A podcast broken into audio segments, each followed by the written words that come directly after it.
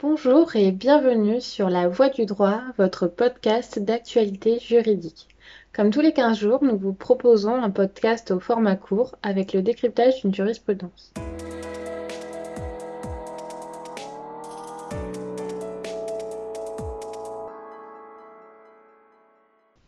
La clause de non-concurrence insérée au contrat de travail a pour but d'éviter qu'un salarié qui quitte une entreprise aille travailler chez un concurrent direct de cette dernière. Plusieurs critères de validité ont été fixés par la loi et la jurisprudence, et outre l'exigence d'une contrepartie financière, la clause de non-concurrence doit être limitée dans le temps, mais aussi dans l'espace. Régulièrement saisie concernant cette dernière condition, la Cour de cassation apprécie la validité du territoire désigné au cas par cas et a dernièrement rappelé l'impossible application d'une clause de non-concurrence ayant un champ géographique trop étendu. Dans les faits, une salariée engagée en tant que généticienne dont le contrat de travail prévoyait une clause de non-concurrence se référant au niveau mondial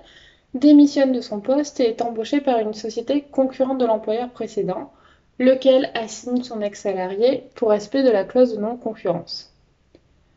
Condamnée à cesser sa nouvelle activité professionnelle en plus du versement de sommes prévisionnelles, la salariée se pourvoit en cassation en contestant le périmètre d'application de la clause de non-concurrence fixée au niveau mondial au titre du principe fondamental de, de libre exercice d'une activité professionnelle. Alors que la Cour d'appel a retenu que la délimitation géographique de l'obligation de non-concurrence soit le monde entier ne rend pas en soi impossible par la salariée l'exercice d'une activité professionnelle,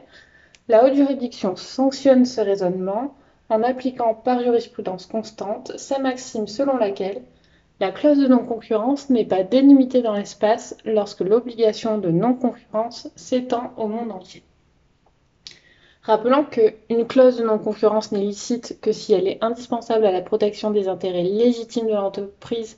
limitée dans le temps et dans l'espace, qu'elle tient compte des spécificités de l'emploi du salarié et comporte l'obligation pour l'employeur de verser au salarié une contrepartie financière, ces conditions étant cumulatives, la Cour estime qu'en l'espèce, la clause de non-concurrence n'était pas délimitée dans l'espace, ce dont il résultait que les demandes fondées sur cette clause se heurtaient à l'existence d'une contestation sérieuse et que sa méconnaissance ne constituait pas un trouble manifestement illicite.